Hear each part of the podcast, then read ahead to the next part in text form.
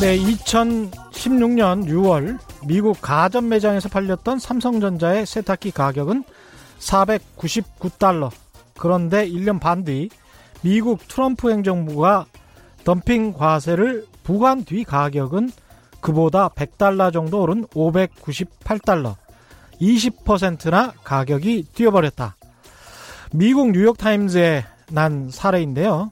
트럼프 행정부의 관세 폭탄으로 미국 소비자가 얼마나 손해를 보고 있는지를 정밀하게 분석한 보도에서 나온 한 사례입니다. 이 보도에 따르면 미국이 중국에 관세를 부과하고 전체적인 수입 물품의 가격이 비싸졌고 이로 인해서 미국의 보통 소비자 경우 한 가구당 대략 50만 원 정도 더 비용을 치러야 한다고 합니다.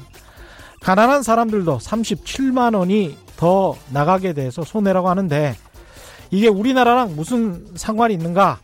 미국 소비자들이 보호무역의 대가를 치르면 치를수록 그리고 그에 대해서 미국 유권자들의 불만이 쌓이면 쌓일수록 미중 무역전쟁 완화될 수 있지 않을까. 유권자들의 불만으로 인해서 트럼프 대통령이 보다 빨리 무역전쟁을 타결 짓고 재선을 위해 총력, 총력전을 펼치지 않을까.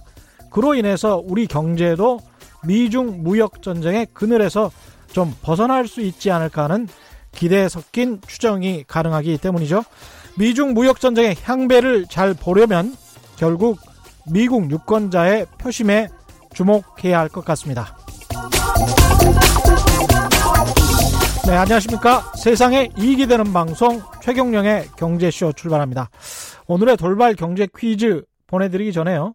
뉴스 속보 하나 와서 보내드리겠습니다. 문재인 대통령이 국회에 조국 법무부 장관 후보자에 대한 인사청문 경과 보고서 재송부를 요청했습니다. 잠시 전 4시 10분부터 최경룡의 경제쇼 시작하자마자 이 소식이 들려왔네요. 청와대 윤도환 국민소통수석이 청문 보고서 재송부 관련 브리핑을 하고 있습니다.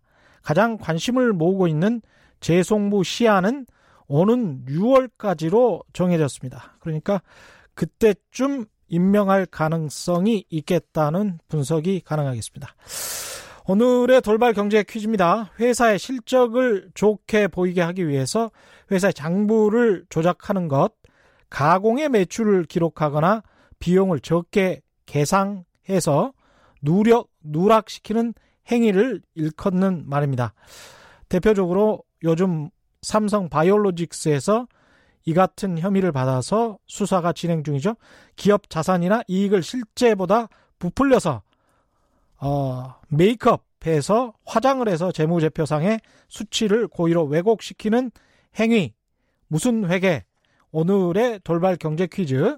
정답을 아시는 분은 짧은 문자 50원 긴 문자 100원의 정보 이용료가 부과되는 샵 9730번으로 문자 보내주시거나 무료인 콩과 마이케이로 보내주셔도 좋습니다. 정답 보내주신 분들 가운데 다섯 분 선정해서 기능성 속옷 세트 보내드리겠습니다. 최경룡의 경제쇼 유튜브로 실시간 생중계되고 있으니까요. 여러 문자도 함께 남겨주시기 바랍니다. 고맙습니다.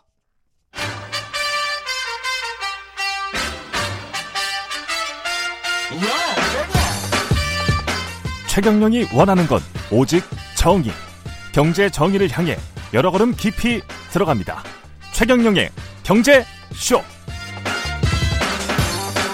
네, 제가 아까 청문 보고서 재송부 시한 관련해서 오는 6월이라고 말을 했다는데요.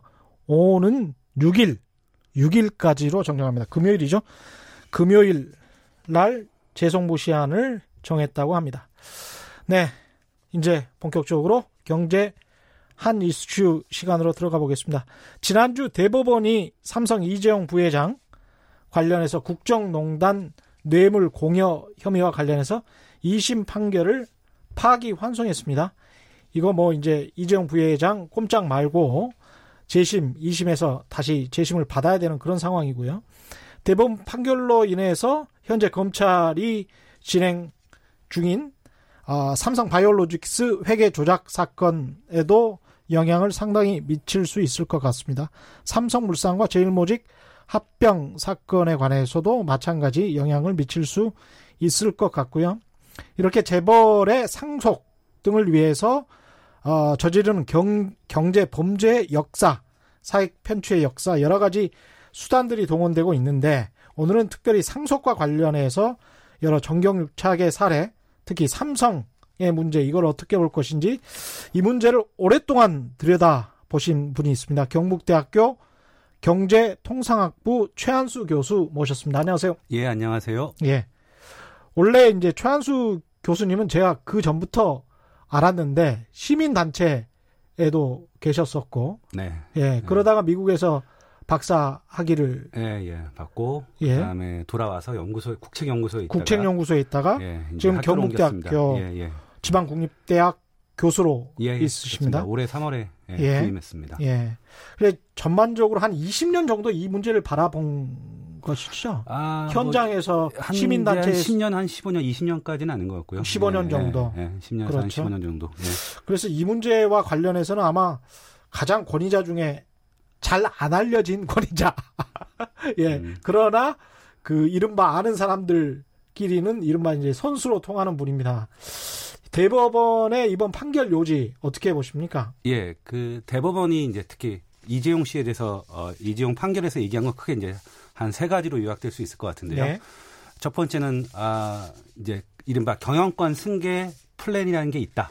첫 음, 번째. 예. 아, 두 번째는 그리고 그 중심에는 이재용 씨와 예. 그리고 이제 이른바 미전실에 음. 아, 임원들이 있다. 음, 경영권 승계라는 플랜이 이- 있었고 예, 일관되게 진행돼 왔고 최소한 그- 2015년부터 예. 그다음에 그걸 주도한 사람은 미전실이고 미전실이 있었고 그다음에 거기 중심에는 이재용 씨가 그 사실을 알고 일종의 뭐 묵인했고 음. 그다음에 마지막으로는 그래서 경영권 승계를 위해서 아, 박 대통령 그리고 음. 이제 그 최순실 이런 사람들한테 그러니까 어, 부정한 청탁을 하고 음. 그다음에 그거에 대한 대가로 경제적 이익을 줬다.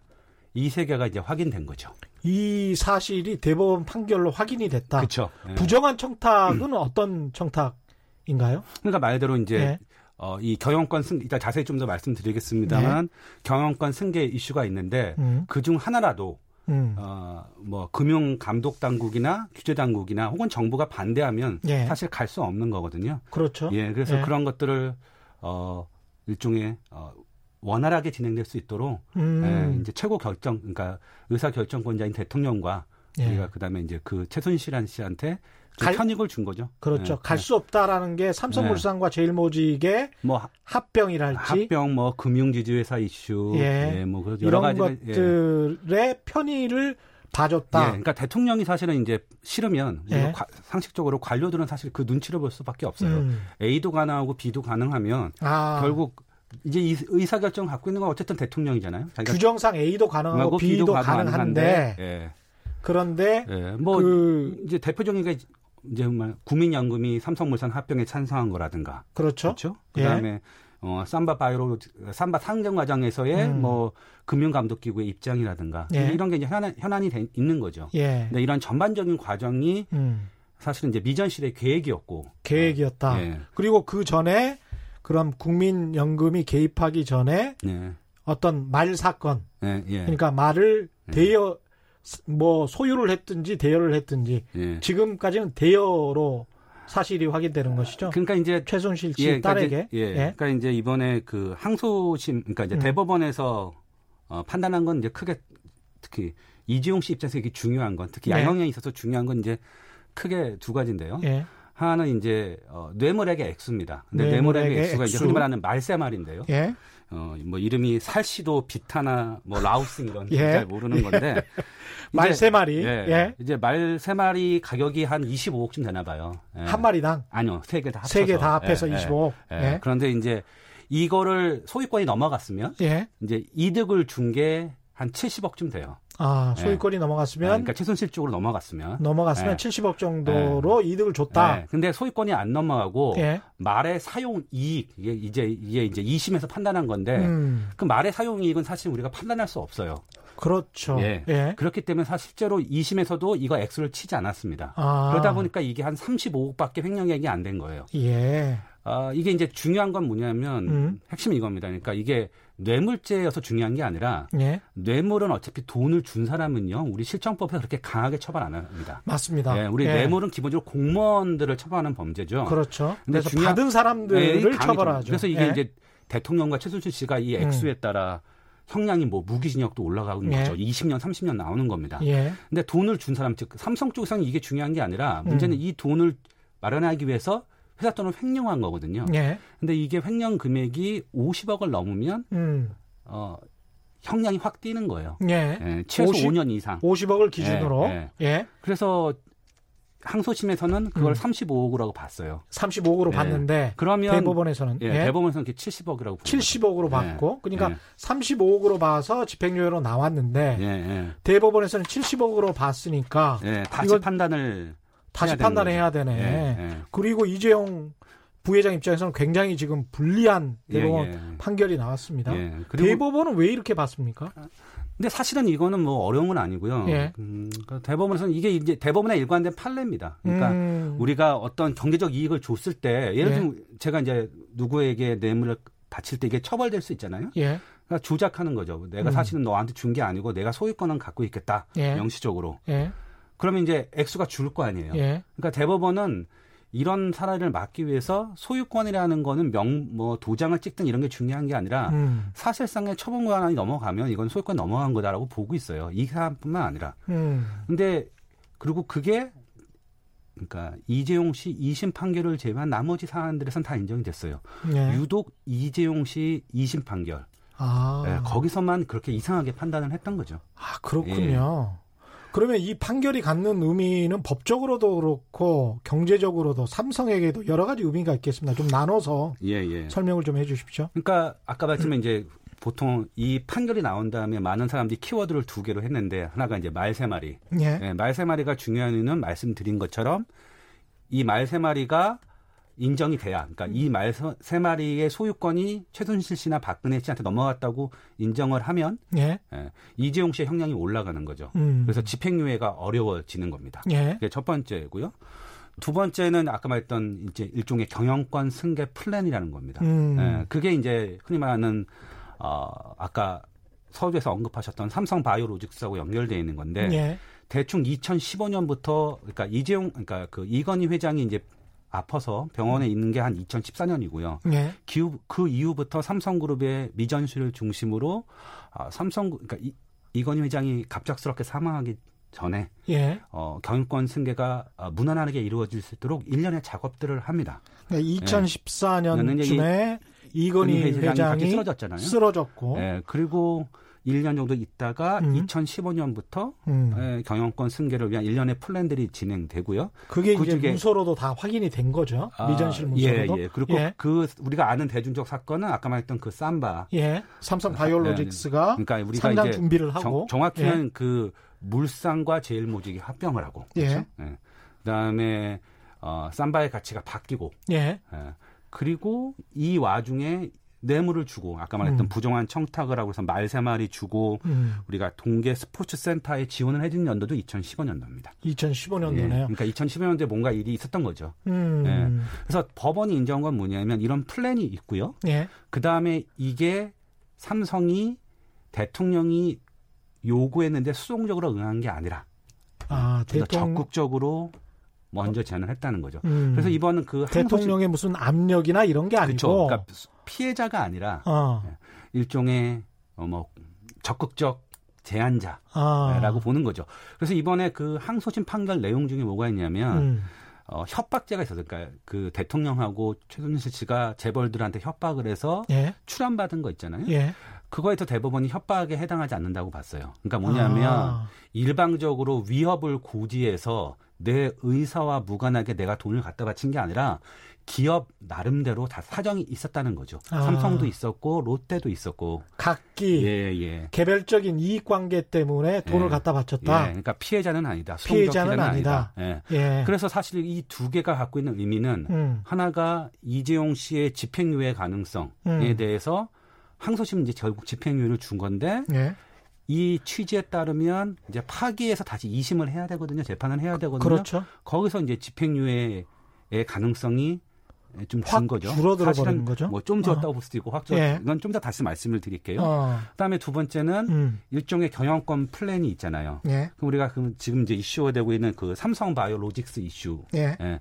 그 이슈도 사실은 이게 삼성은 이게 아무 경영권 상대랑 승계랑 상관없다고 주장하는데 음. 우리가 적어도 법원에서 예. 물론 이 경영권 스- 그러니까 삼성 바이오로직스 관련해서 이지용 씨가 어떤 역할을 했는지는 아직 밝혀지지 않았어요. 저희가 알 수 없어요.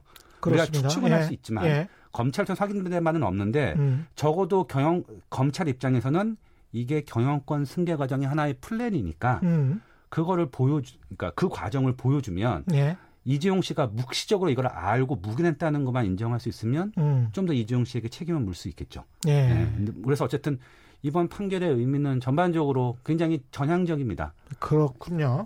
그 삼성 바이오로직스하고 예. 삼성 바이오로직스의 그 분식 회계 사건, 예. 회계 사기 사건과 그 다음에 이 저 삼성물산과 제일모직의 합병 예. 이를 통한 어, 이재용 씨의 예. 승계 예. 예. 이것과의 연결고리를 좀 자세히 좀 말씀해 예, 주십시오. 뭐 그냥 저도 되게 복잡해서 사실 되게 전문적이고 근데 음. 쉽게 이렇게 이해하시면 돼요.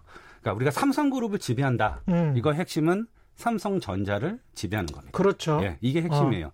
근데 문제는 그러면 삼성전자는 근데 이미 너무 어, 엄청나게 큰 회사입니다. 음. 예. 뭐 이렇게 주- 자기가 그 주식을 몇 주 갖고 뭐 부모한테 받았다고 해서 음. 물려받아도 예. 어, 지배권을 행사할 정도의 주식을 사는 건 개인은 불가능해요. 그렇죠. 그래서 지금 삼성전자의 저- 최대주는 누구냐면 물산과 삼성물산과 예. 생명이죠. 삼성물산과 삼성생명이 예. 최대 주주죠. 예. 예. 근데 어, 이지용 씨는 안타깝게도 음. 이지용 씨 입장에서 보면 음. 물산이나 생명의 주식을 갖고 있지 못해요. 그렇죠. 이지용 씨가 갖고 있던 주식은 에버랜드 주식입니다. 에버랜드라는 회사가 예. 있었죠. 예, 그리고 이제 예. 그때 지금 이름은 제일모직으로 바뀌었죠. 제일모직으로 바뀐. 그러니까 이재용 씨는 제일모직의 지배주주였어요. 예. 주식을 갖고 있었습니다. 예. 근데 삼성전자를 지배하려면 물산이나 생명을, 생명을 지배해야 돼요. 지배해야 되는데. 그러니까 어떻게 했어요? 이젠 물산과 음. 삼성물산과 제일모직이 합병을 해야죠. 예. 근데 상식적으로는 제일 모직의 가치가 그러니까 물산의 가치가 떨어질수록 예. 그다음에 어, 제일 모직의 이제 가치가 올라갈수록, 올라갈수록. 제가 내 지분이 희석되지 않고 어, 물산을 지배할 수 있고 그렇죠. 예, 합병 예. 신설법인인 물산을 지배할 수 있고 예. 그를 통해서 삼성전자를 지배할 수 있는 거죠. 그렇죠. 예. 그렇게 그래서 결국. 예. 삼바의 핵심은 뭐냐면 예. 삼성 바이오로직스의 예, 예, 핵심은 삼- 핵심 그 회계 부정의 핵심은 예. 그러니까 삼성물산의 가치는 떨어뜨리고 제일모직의 가치를 올리는데 예. 예, 삼바가 역할을 저렇게 말하면 제일모직이 삼성 그러니까 그 삼성 바이오로직스의 주식을 가지고 있었기 때문에 그렇죠. 가치가 올라가면- 예. 가지고 있었기 때문에 가- 어, 삼성 바이오로직스의 가치가 올라가면 울산의 음. 그러니까 제일모직의 가치가 올라가는 거죠. 음. 그래서 결국 핵심은 뭐냐면 이 삼성 바이오로직스의 가치가 음. 이게 어떻게 이런 겁니다. 교환 우리가 물건을 교환하는데 예. 이게 순금이냐 아니면 그렇죠. 도금한 것이냐에 따라 달라지잖아요. 맞습니다. 예. 분식 회계라는 거는 음. 사실은 도금한 건데 건 거를 예. 진짜 이게 얘기하는 거죠. 엄청나게 가치가 예. 높다라고 예, 이야기하면서 예, 진짜 가치가 높은 예. 회사를 가지고 있는 삼성전자의 최대 주주 회사인. 삼성물산의 주식과 맞바꿈을. 한 예. 것이죠. 그리고 예. 거기에 국민연금도 찬성한 거죠. 음, 예, 그게 사실 또 이슈가 되는 거죠. 그렇죠. 그러니까 어. 어떻게 보면 이재용 씨는 이제 60억을 물려받았어요 부모한테 전 예. 받았습니다. 그거 예. 세금을 냈죠. 예. 그리고- 60억을 물려받은 거 그것도 예. 차분차분 이야기를 좀 해보죠. 예. 그 이야기 하기 전에 풀 7282님 이재용 처벌하면 경제민주화 사법민주화 수십 년 앞당기는 계기 될 듯. 주로 그 문자들이 굉장히 좀 그 이재용 씨에 관해서는 부정적인 문자들이 많이 오고 그러니까 있습니다. 그게 이제 예. 제가 보기엔 두 가지가 있는 것 같아요. 음. 그냥 간단하게 말씀을 드리면 음. 사실은 이 삼성그룹의 경영권이 넘어가는 어, 시작은 1996년입니다. 예. 그때 이제 우리가 아는 에버랜드라는 회사가 예. 어 뭐 뭐 CB라는 이제 이상한 금융 기법으로 하여튼 주식을 발행했어요. 예. 근데 우연케도 당시에 에버랜드의 기존 주주들이 그걸 인수했어야 되는데 그게 다 음. 삼성 계열사였어요. 예. 인수 안 하고 그걸 이재용 씨가 인수한 거죠. 음. 그 60억 그 인수 자금은 부모로부터 물려받은 거고요. 그렇죠. 예. 그거는 증여세를 한 15억 정도 뭐 냈다고 냈습니다. 하- 합니다. 예. 네, 그게 이제 유일한 건데 예. 근데 재밌는 사실은 예. 그 그리고 난 다음에 지금 음. 삼성그룹 전체 이제 뭐 이재용 씨가 어, 계열사의 사실상 의사결정자죠. 예. 삼성그룹의 지금 주가 충액이 뭐, 뭐 변동은 있는데 대충 400조가 넘어요. 삼성 그룹의 예, 주가 예. 총액이. 예, 예, 시가 총액이 예. 예. 왜냐면 비, 비상장 계열사도 있으니까. 그렇죠. 그냥 상장 계열사의 주가 총액은 한 400조가 넘습니다. 예. 이게 어느 정도 크기냐면 우리나라 정부 예산 예산이 한 460조쯤 돼요. 그러니까 그렇습니다. 비슷한 거죠. 예. 예. 2018년 그걸 이제 60억을 가지고 시작해서 그렇게 한 거죠. 음. 예. 근데 딱 이재용 씨가 그 두 번의 이슈가 있었는데 그러니까 60억으로 400조를 먹은 거네요. 그렇죠. 예. 예. 그러니까 대단한 사람이죠. 어떻게 예. 보면. 근데 세금 빼고 나면 45억으로 네. 400조를 먹은 겁니다. 근데 이제 예. 두 가지입니다. 하나는 이제 400조라는 주식 물론 이제 삼성그룹의 주요 계열사를 내가 사- 어, 사- 증여를 받았으면 음. 세금을 냈겠죠. 음. 뭐 그건 얼마인지 몰라요. 아무도 얼마인지 예. 모르는데 그러니까 사실 한 번 이제 크게 에, 세금을 안 내고 물려받은 거죠.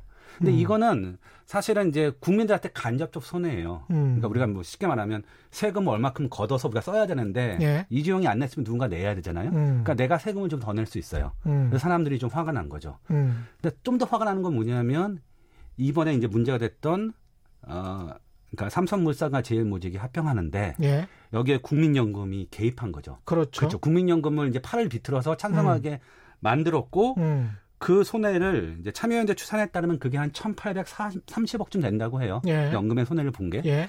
그러니까 사실은 이제 그게 또 국민들에게 피해를 입힌 거죠. 그렇죠. 그러니까 예. 사실 뭐 이재용 회장 부회장이 개인적으로는 훌륭한 분일 수 있지만 음. 적어도 국민들 일반 국민들한테 음. 피해를 준 건 두 번 있었던 거죠. 증여세 예. 한번 안 내므로써 간접적으로 피해를 주고 음. 그러면은 또 국민들이 더 화를 많이 내는 거는 국민들의 노후 자금인 국민연금한테 음. 1,830억의 손해를 입히고 그렇죠. 그만큼은 사실상 이종 씨가 이득을 본 거죠. 예. 예.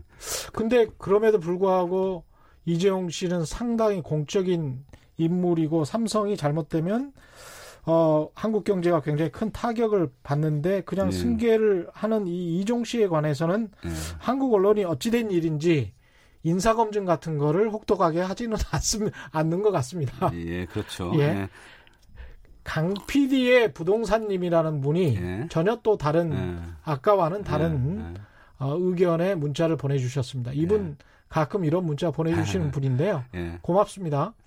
미국에서 미국 기준으로는 삼바 삼성 바이오로직스는 분식회계가 아닙니다. 예.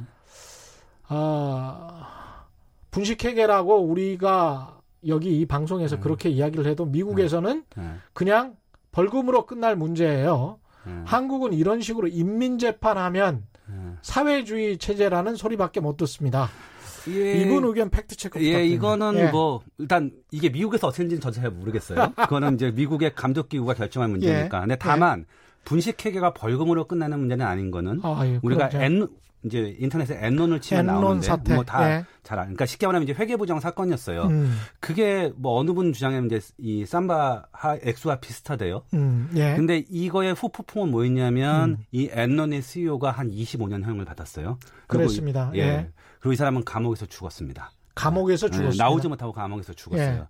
그리고 당시 그다음에 엔론은 이제 문을 닫았고요. 음, 그다음에 당시에 이 엔론의 그 장부를 이제 회계 했던 회계 법인은 해- 사실상 해체가 됐죠. 문을 닫은 거죠. 예. 그러니까 벌금으로 끝나진 않아요. 오히려 왜 벌금으로 끝나지 않냐면 미국은 예. 자본주의 국가니까 그런 거예요. 음, 음, 왜냐하면 사람들이 주식을 결국은 회계 장부를 보고 투자하는데 예. 그걸 손에 그걸 속여서 투자자들을 오도하면 음, 누가 주식시장에 투자하려고 하겠어요. 음, 그러니까 오히려 자본주의일수록 이런 사안에 대해서는 좀 더 강하게 처벌하는 게 관례입니다. 그렇죠. 예. 그리고 경제사법일수록. 벌금, 예. 예. 그리고 벌금으로는 한계가 있어요. 이런 유인을 없애는 데는 한계가 있고 음, 결국은 왜냐하면 내가 100조를 벌었어요. 예컨대. 예. 벌금을 100조를 때리지 않는 이상은 음, 들면 99조 그럼 내가 1조가 남잖아요. 그러니까 네. 벌금은 한계가 있어요. 음, 근데 감옥에 집어넣으면 내가 100조를 벌든 99조를 벌든 음, 그 돈을 못 쓰잖아요. 음, 그러니까 이런 사안은 사실은 경제적 이익을 박탈하는 거 외에 예. 특히 집에 이제 특히 이제 다른 편익이 있을 때는 음, 어, 감옥에 넣는 게 범죄를 예방에 도움이 됩니다. 예. 그러니까 그렇기 때문에 사실 미국에서 굉장히 강하게 자본시장을 교란하는 행위에 대해서는 제법 그렇죠. 강하게 처벌합니다.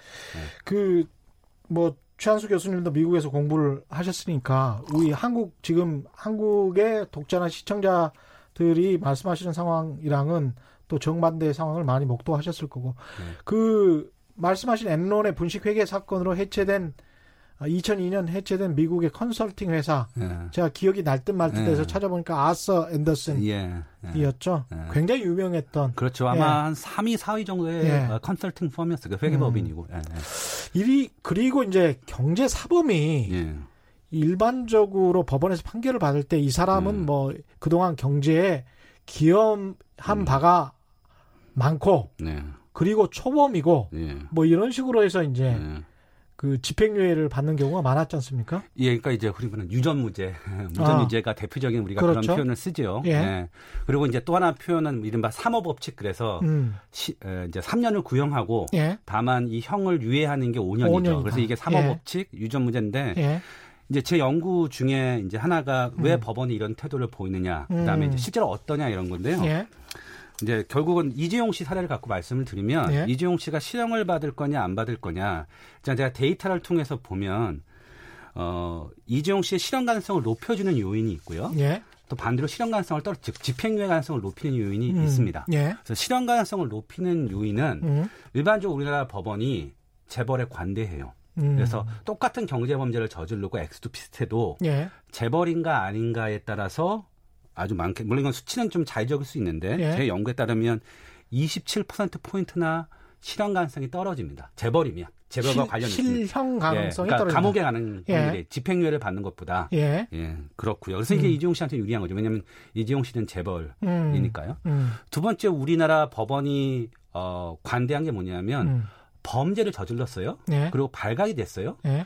그리고 난 다음에 피해를 변제하면, 그러니까 음. 피해액을 회사에 다시 돌려주면 예. 또 굉장히 관대하게 처벌해요. 27%나 더 관대했다는 건20% 포인트. 야, 예. 20 그러니까 예를 7% 들면 일반 사람들이 한 50%. 일반 사람들에 비해서 네, 그러니까 예. 일반 그러니까 비재벌 기업 범죄. 음. 우리가 재벌 기업 범죄는 재벌만 있는 게 아니잖아요. 예. 그러니까 비재벌 기업 범죄자에 비해서 재벌 범죄자들이 음. 어, 27% 포인트 집행유예 가능성이 올라갑니다. 굉장히 높은 건데 높죠. 예. 아, 그러니까 사람들이 유전무죄 얘기하는 겁니다. 예. 그다음에 또 하나는 아까 말했던 피해액을 변제하면 또 예. 실현 가능성이 그러니까 떨어 그러니까 집행유예 가능성이 굉장히 올라가요. 그러니까, 그러니까- 보통 사장님들은 한50% 집행유예를 받았다면 예. 재벌들 같은 경우는 음, 한- 77% 예, 예. 받는다. 뭐 예. 이런 예. 결과군요. 그런 거죠. 예. 예. 그리고 그다음에 근데 어 이게 이제 이종욱 씨한테는 좋은 거죠. 음. 근데 안 좋은 것도 있어요. 첫 음. 번째는 어 재벌이지만 예.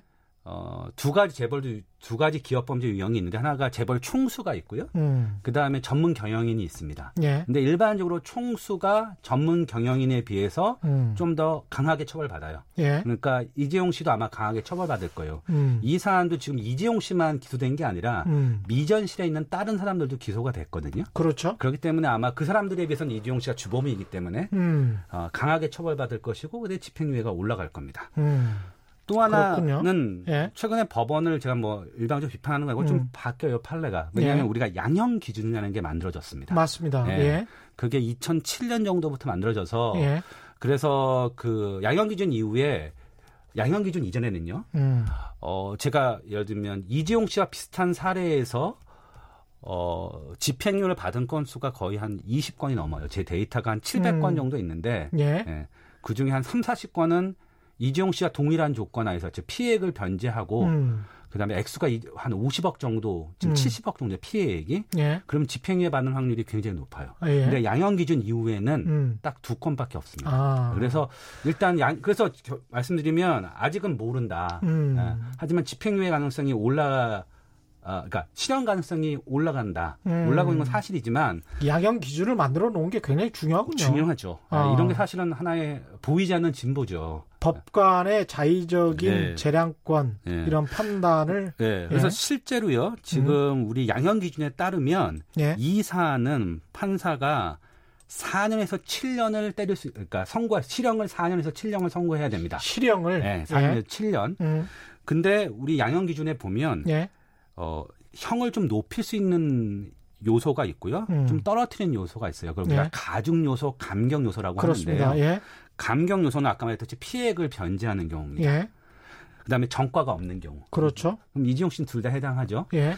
근데 또 가중 요소가 있어요. 예. 이게 중요한 게 뭐냐면 핵심 중에 하나가 범죄가 음. 첫 번째 지배주주의 지배권을 강화하기 위해서 범죄가 저질러졌으면 아. 강하게 처벌받아요. 아, 이게 가중 요소군요. 예, 가중 요소입니다. 어. 아, 놀랍게도. 어. 두 번째는 범죄 수익이나 이 하는 걸 은닉하면 숨기면 예, 처벌받는데 예. 물론 이재용 씨 사건은 여기에 직접 해당되지는 않아요. 왜냐하면 음. 범죄 수익을 은닉한 사람은 예. 이재용 씨가 아니라 이제 저쪽 최, 그렇죠. 최, 최성원 씨 쪽 뭐 이런 예. 쪽인데 예. 그래서 이걸 하면 기본이 4년에서 7년이 나오는 거거든요. 음. 우리가 실형이 나오려면 예. 일단 3년 정도까지 형을 정한 다음에 그 다음에 5년을 뭐 유예하는 거거든요. 음. 그래서 사실상 제가 보기에 이론적으로 정상적인 판사라면 예. 그 대법원의 판결을 잘 이해하고 있으면 정상적인 판사라면 음, 예. 다른 의도가 없는 판사라면 예. 예. 예. 제가 보기엔 실형 가능성이 제법 높아요. 높다. 예. 예. 다만 변수는 이게 경제범죄 치고는 피해액이 별로 크지 않습니다. 70억 어. 정도거든요. 근데 예. 우리가 경제범죄 특히 재벌들은 음. 뭐 몇백억 단위거든요. 그렇죠. 그러니까 그거에 비해서는 낮기 때문에 우리가 음. 이게 만약에 이재용 씨가 아니었으면 음. 아마 판사 입장에서 액수가 작고 변제를 했기 때문에 집행유예에 손을 들어줄 수도 있어요. 음. 근데 이게 이 70억이 단순히 횡령이 아니라 뇌물을 위한 횡령이었잖아요. 예. 요즘 얘기가 달라지죠. 그래서 저는 음, 개인적으로 음. 어, 우리 고등법원에 계신 이 사건을 맡을 판사분들이 이런 특성을 좀 이해해서 음. 어, 형을 선고하는 게 아, 필요하다 이런 생각을 합니다. 예. 맞습니다. 지난주에 대법원 판결이 나왔을 때 조선일보 같은 경우는 재심에서 집행유예 그래도 가능성이 있다. 그다음에 한겨레 신문 같은 경우는 집행유예 가능성이 상당히 없어졌다. 뭐 이런 식으로 각각 논조가 예. 달랐던 점은 네. 참고하시고요. 네. 여기서 이제 네. 저희 제가 어, 퀴즈 한 번 더 내드려야 돼요 지금 음, 시간상. 네. 그리고 난 다음에 네. 이 삼성이 이러다가 망하는 거 아니냐 네, 이재용 네. 씨 잡혀 들어가면 네. 그 문제에 관해서 좀 이야기를 좀 해보죠. 예. 예, 오늘의 돌발 경제 퀴즈는 기업의 자산이나 이익을 실제보다 부풀려서 재무 제표상의 수치를 고의로 왜곡시키는 행위, 회- 회계 사기 같은 행위를 말합니다. 일반적으로 언론에서 자꾸 이렇게 말해서 이 단어 자체가 또 분칠이 됐다. 이런 말씀을 하시는 분들도 많죠. 정답 아시는 분은 짧은 문자 50원, 긴 문자 100원에 정보 이용료가 부과되는 샵 9730번으로 문자 보내주시거나 무료인 콩과 마이케이로 보내주셔도 좋습니다. 정답 보내주신 분들 가운데 다섯 분 선정해서 기능성 속옷 세트 보내드리겠습니다. 이 굉장히 또 문자들이 많이 와 있는데요. 문자부터 소개를 해드리고요. 유재신님, 오늘 퀴즈 정답은 1번식 조어가 아닌지 뭐 이런 말씀이네요. 프로드면 사기가 맞는 표현일 텐데 분식은 너무 이뻐 보이는 말이에요. 예, 저도 그런 생각을 좀 합니다. 예, 정용경님, 스티브 잡스도 애플에서 쫓겨난 적이 있습니다. 최대 주주는 회사의 주인이 아닙니다. 지분만큼만 영향력을 행사하면 됩니다. 예, 자본주의를 제대로 배우신 분이군요. 안상민님, 삼성물산 합병으로 피해본 투자자입니다. 이재용은 법대로 처벌해야 합니다. 네, 이런 음. 의견을 보내주셨습니다. 네. 의견입니다. 예, 제 의견은 아닙니다. 어떻게 보십니까? 예. 삼성에 관해서 걱정 예, 경- 결국 이제 예. 핵심이 이거죠. 그러니까 이재용 씨가 혹시라도 감옥에 가게 되면 그렇죠? 예, 이제 경영권 공백이 발생하고 예, 그래서 삼성에 어, 부정적 영향을 미치고 예, 그게 더 나아가서 국가 경제에 부정영향을 미친다. 이게 이제 하나의 스토리죠. 그렇죠. 일종의 신화죠, 신화. 예. 언론이 그런 이야기를 많이 굉장히 하죠. 많이, 예. 많이 하는데 수십 년 했던 것 예, 같습니다. 이제 예. 뭐한 세 가지 정도의 재미있는 사례가 있는 것 같아요. 예. 그러니까 첫 번째는 뭐 사람들이 얘기 많이 하는데 음. 어, 삼성전자가 이재용 씨가 감옥에 있을 때 천문학적인 영업이익을 냈는데 예. 어, 나오니까 별 올해는 좀 지지부진하죠. 예. 아, 물론 이거는 이재용 씨 탓은 아니에요. 예, 음, 반도체 반도체 경기 때문이죠. 예, 사이클이죠. 네.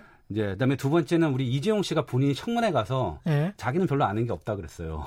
아. 예, 그 청문회 보시면 기억할지 모르겠지만 음. 자기는 의사결정에 관여하는 것도 아니고 음. 그 의사결정은 전문 경영인이 한다 이런 식으로 계속 얘기했거든요. 그러니까 본인 스스로 내가 어, 삼성전자 혹은 음. 삼성그룹 전반의 음. 최저 어, 중요한 의사결정제가 아니라고 얘기를 했죠. 그러면 삼성전자 입장에서 봤을 때는 주주들 입장에서 봤을 네. 때는 왜 이재용 부회장에게 예.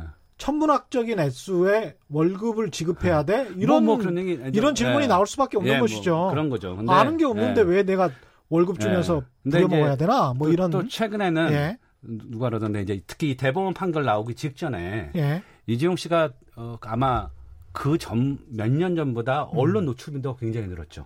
음. 일본도 가고. 예. 그래서 이건 일종의 보여주기죠, 쇼잉이죠. 내가 음. 근데 애국 애국주의 뭐, 마케팅 뭐 애국주의 이런 뭐 이야기 그런 얘기도 하고 이런 예, 이야기도 내가 진짜로 있었습니다. 뭐 예. 숫자는 어, 문재인 대통령을 선조라고 얘기하고 이재용 씨를 이순신으로 해서 이 예. 아. 외구가 침범했는데 예. 마지막 기회를 줘야 한다. 예. 이런 주장하시는 분도 제가 봤어요. 음. 물론 다수는 아니지만. 예. 근데 우리가 이제 이런 문제에서 제일 중요한 건 돈을 낸 사람들이 어, 그러니까 삼성그룹과 이해관계가 있는 사람. 나머지 사람들은 그냥 아무 얘기나 할 수 있죠. 근데 음. 삼성그룹이 잘 되는 걸 진짜로 원하는 사람들이 음. 이런 거에 대해서 어떤 반응을 보이는가를 보는 것도 아까 말했던 그 신화를 이해하는데 예. 이게 사실인가 아닌가를 판단하는데 중요합니다. 음. 그러니까 제가 아, 연구한 건 중에 뭐가 있냐면 우리가 재벌 총수들이 예. 법원에서 형사처벌을 받았을 때 예. 과연 주식시장은 어떻게 반응하는가? 가장 정직한 시장, 예. 주식 시장. 예. 네, 물론 이건 이제 투자다 이런 건 아니지만 음. 우리가 주식이라는 게 결국은 기업의 미래 가치에 대한 판단이잖아요. 그렇죠. 네. 어. 근데 우리가 이런 겁니다. 만약에 정말로 이재용 씨가 정말 중요한 사람이에요. 음. 그래서 어, 유죄 판결을 받고 감옥에 들어가면 예. 정말 중요한 사람이 주가가 떨어져야죠. 그렇죠. 예. 예. 예. 그럼 이제 스티브 잡스가 죽었을 때 애플의 주가가 예. 떨어졌었습니다. 그러니까 예. 그건 흔히 있는 일이에요. 예. 갑자기 죽거나 예. 뭐 아프면 음. 그 기업의 주가가 출렁합니다. 음. 정말 이 사람이 중요한 사람이면. 예. 근데 제가 뭐 이재용 씨뿐만 아니라 우리나라 재벌 총수 제 샘플에 있는 사람은 현대차도 있고요, 음. SK도 있고요, CJ도 있어요. 그렇죠. 예, 우리나라 어, 어, 보면 2위, 1위, 2위, 3위가 다 총수들이 감옥에 한 전력이 있어요. 그렇죠. 예, 그래서 이걸 실제로 해봤어요. 음. 그때 결론이 이런 겁니다. 어, 총수가 실형, 즉 감옥에 가라고 판결을 내리면 음. 예, 일부는 주가에 부정 영향을 미쳐요. 그러니까 이런 사람이 주? 예, 예. 중요합니다. 근데 그럼 반대로 이 사람을 풀어주면 주가가 올라가냐, 즉 집행유예를 받으면 주가가 올라가냐? 음. 아닙니다. 이런 경우에 주가가 떨어지는 경우가 있어요. 오히려 떨어져. 오히려 떨어지죠. 예. 근데 아시겠습니다만 일반적으로 우리나라 총수들이 특히 2심에서는 음. 집행유예가 더 많아요. 그렇죠. 예. 예. 그래서 뭐냐면 총수에 대한 사법 처리가 진행이 되면 음. 주가가 부정적으로 반응하는데 음. 그 이유는 총수가 감옥에 가기 때문이 아니라 예. 반대로 감옥에 안 가기 때문이에요. 감옥에 이유는- 안 가기 예, 때문에. 집- 집행유예를 받았기 때문입니다. 음. 그 이유는 뭐냐면 아주 간단해요. 일반적인 통념하고는 전혀 예, 다릅니다. 예, 근데 아주 간단합니다. 예. 음. 얘가 이번에 크게 한번 혼을 내야 아. 반성하고 다시 안 할 텐데 어, 기업이 이 법원이 풀어주면 언젠가 또 한다는 거예요. 그렇죠. 그걸 알고 있는 거죠. 그렇게 언제 또 하면 그게 결국은 주주들에게 그렇죠. 손해잖아요. 예. 그게 하나가 있고요. 예. 두 번째는 또 어떤 경우는 아예 영향력이 없- 즉 주가가 반응을 안 하는 경우가 있어요. 음. 특히 큰 기업일수록 그렇습니다. 그 이유는 아주 간단해요. 음. 이재용 씨가 본인이 진실 얘기했어요. 음. 이미 큰 기업들은 시스템에 의해서 운영되고 있는 겁니다. 그러니까 이재용이 있으나 없으나 예. 상관없다는 거잖아요. 뭐 상관없다고 얘기하면 예. 좀 그렇고요. 그러니까 예. 뭐 주식 시장은 최소한 최소한 그거에 대해서 너무 아까 말했잖아요. 예. 이재용 씨가 감옥에 있을 때 주가가 좋았던 이유는 뭡니까? 그렇죠. 삼성전자의 예. 영업이 그건 반도체 경기 이런 구조적인 측면이지 음. 한 개인 CEO의 뭐 어, 고군분투 이런 예. 거는 주가 영향 미치는 데가 되게 제한적이라는 거죠. 이번 대법원 판결이 나고 난 다음에도 네. 다음 날에도 삼성전자의 주가는. 올랐었거든요. 그러니까 예. 어 1심 때는요. 삼성전자 케이스 말씀드리면 주가가 예. 올랐어요, 오히려. 예. 항소심에서는 음. 주가가 그날 떨어졌는데요. 그렇죠. 다음 날 반등했어요. 그렇죠. 이번 대법원 판결도 그날은 주가가 떨어졌어요. 음. 하지만 다음 날 반등했습니다. 음. 그러니까 우리가 이런 사례들을 보면 음. 결국 재벌 총수라는 사람들에 대한 사법 처리를 그렇게 두려워할 필요는 없어요. 그러네요. 여러분 예. 기억하실지 모르겠지만 정몽구 시장님도 감옥에 가신 적이 있고요. 정몽구 회장. 네. 예. 그다음에 최태원 회장님도 감옥에 가신 적이 있어요. 그렇죠. 근데 우리 그거 다 까먹고 있었어요. 왜? 예. 그 뒤에 SK나 현대차가 크게 문제가 없었거든요. 음. 근데 이게 되게 중요한 이유는 뭐냐면 이제 만약에 이지영 회장이 음. 예, 정해진 룰에 따르면 사실 감옥에 갈 가능성이 되게 높은데 그렇죠. 이거에 따라 형사처벌을 받잖아요. 예. 그러면 앞으로 이런 말을 못 하는 거예요. 음. 기업의 부정적 영향을 미치기 때문에 저를 집행유예를 주십니다. 음. 주십시오. 음. 라는 말을 아무도 못하죠. 왜냐? 우리가 1등 기업도 집어넣어봤는데 음. 큰 영향이 없더라. 한국, 뭐, 언, 예. 한국 언론은 계속 그 이야기는 할 것 같습니다. 뭐 그래도 이제 사람들이 예. 다르게 생각을 예. 하겠죠. 음. 네. 그래서 저는 점점 그런데 이게 일종의 이제 역사적인 증거, 학문으로 말하면 이제 에비던스 증거라고 할 수 있지 않습니까? 역사적 네네. 사례를 통해서 예. 실제로 그 그래프를 만들고 함수로 돌려봤더니 이런 네네. 통계적 네. 유의미한 결과가 나왔다. 예. 이런 말씀을 지금 하시는 거죠. 그렇죠. 이게 예? 그러니까 사례가 몇 가지 사례가 아니라 음. 제법 많은 한 지난 2000년부터 2014년까지의 사례들을 가지고 제가 말씀을 드리는 거예요. 그러니까 그렇죠. 예. 어, 뭐 한두 개 사례는 아니고 좀 더 많고 음. 어, 물론 이건 이제 저희 학, 다른 뭐 연구 결과에 따라서 뒤집힐 수도 있겠지만 예. 적어도 저의 잠정적인 결론은 음. 아, 뭐 그렇게 기업 가치에 큰 영향을 주지 적어도 주식 시장은 그렇죠. 네. 어. 영향을 받지는 않을 것 같다. 물론 다른 요인들 그날 뭐 미중 무역 협상이 타결될 것 같다 이런 네네. 요인들이 훨씬 아. 더 영향을 미칠 수가 있으니까 예, 그러니까 기술적으로는 그런 외부적 요인을 제외하고 아 우리가. 이 사건이라는 일종의 어, 예상치 못했던 사건에 대해서 혹은 음, 법원의 판결이라는 사건에 대해서 음. 주식시장이 어떻게 반응한가를 잡아낼 수 있어요. 완벽하진 않지만 아, 그 결과에 따르면 그렇다는 겁니다. 예, 예. 그렇군요. 그러면 삼성 같은 경우도 예. 이재용 그 부회장에게 그렇게 집착할 게 아니고 그냥 전문 경영 체제로 가면 되는 거 아닙니까?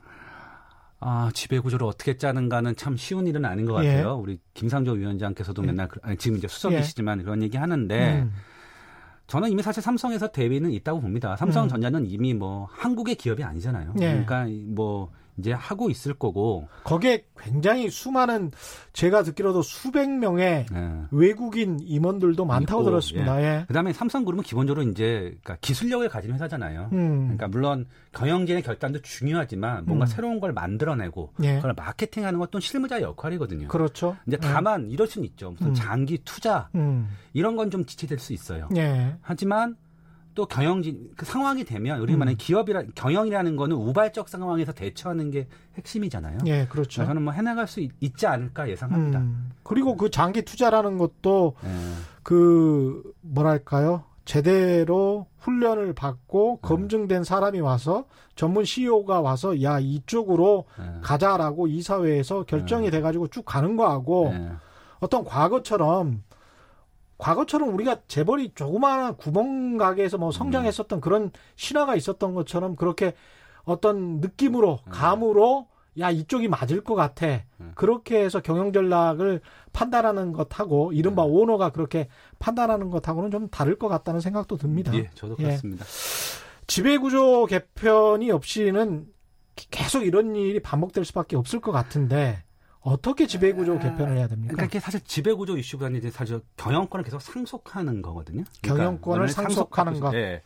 근데 이제 사실 그렇 주식을 상속하는 게 아니고 이제 경영권, 경영권을 예. 상속하는 거를 말합니다. 예, 예. 그러니까 경영권을 계속 자기가 다른 문제입니다 이게. 예, 다르죠. 예. 그러니까 뭐냐면 우리가 알게 알다시피 음. 어, 애플의 잡스나 예. 지금 팀 쿡은 주식을 갖고 있지만 지배주주가 아니에요. 하지만 우리가 애플의 지배주주 누군가 별로 관심 없죠. 예. 이 둘이 전문 경영에서 영향을 어, 기업을 잘 운영해 주면 됩니다. 팀쿡 마음대로 합니다. 예. 사실. 예. 예. 이사회 예, 의견을 받지만. 뭐 예를 들면 예. 대표님 또 팀 애플 말고 마이크로소프트도 그렇잖아요. 예, 그러니까 맞습니다. 빌 게이츠가 있었고 예. 그다음에 발머가 있고 음. 지금은 나델라라는 사람이 있어요. 음. 사실 우리는 에, 그 마이크로소프트의 지배주주인지 누가 관심이 없어요. 이 사람들이 경영을 다 하니까요. 그렇습니다. 예. 예. 근데 문제는 뭐냐면 우리는 어 결국은 삼성그룹 전 지분도 별로 안 갖고 있는 사람이 음. 더 중요한 건 능력도 검증받은 적이 없고 예. 오로지 특정인의 아들로 태어났다는 우연적 요소에 의해서 예, 맞습니다. 근데 내가 이 기업을 계속 그룹을 계속 그것도 한 기업이 아니라 음. 그룹을 음. 운영하고 싶다. 그것도 편법을 예. 동원해서 네. 그러니까 사실 이거는 상속세율도 이슈가 아니에요. 예. 그러니까 상속세율이 높아도 예. 뭐 자기가 능력 있으면 계속 할 수 있는 거잖아요. 음. 그러니까 제가 보기에는 핵심은 이겁니다. 국민 경제에 영향을 미치는 중요한 기업들이 있어요. 예. 근데 이 사람들의 아들들은 능력이 검증이 안 됐어요. 심지어 뭐 하는지도 잘 몰라요, 음. 우리가. 그런데 어느 날 음. 갑자기 와서 음. 예. 내가 경영권을 마무리해 주셔야 유지하겠다. 예. 라고 하는 거에 대해서 우리가 판단을 해야죠. 알겠습니다. 상당히 좋은 말씀 들었던 것 같고요. 오늘 말씀 감사합니다. 지금까지 경북대 최한수 교수와 함께했습니다. 오늘 돌발 경제 퀴즈 정답은 분식 회계였습니다. 당첨자는 인터넷 홈페이지에서 확인하실 수 있습니다.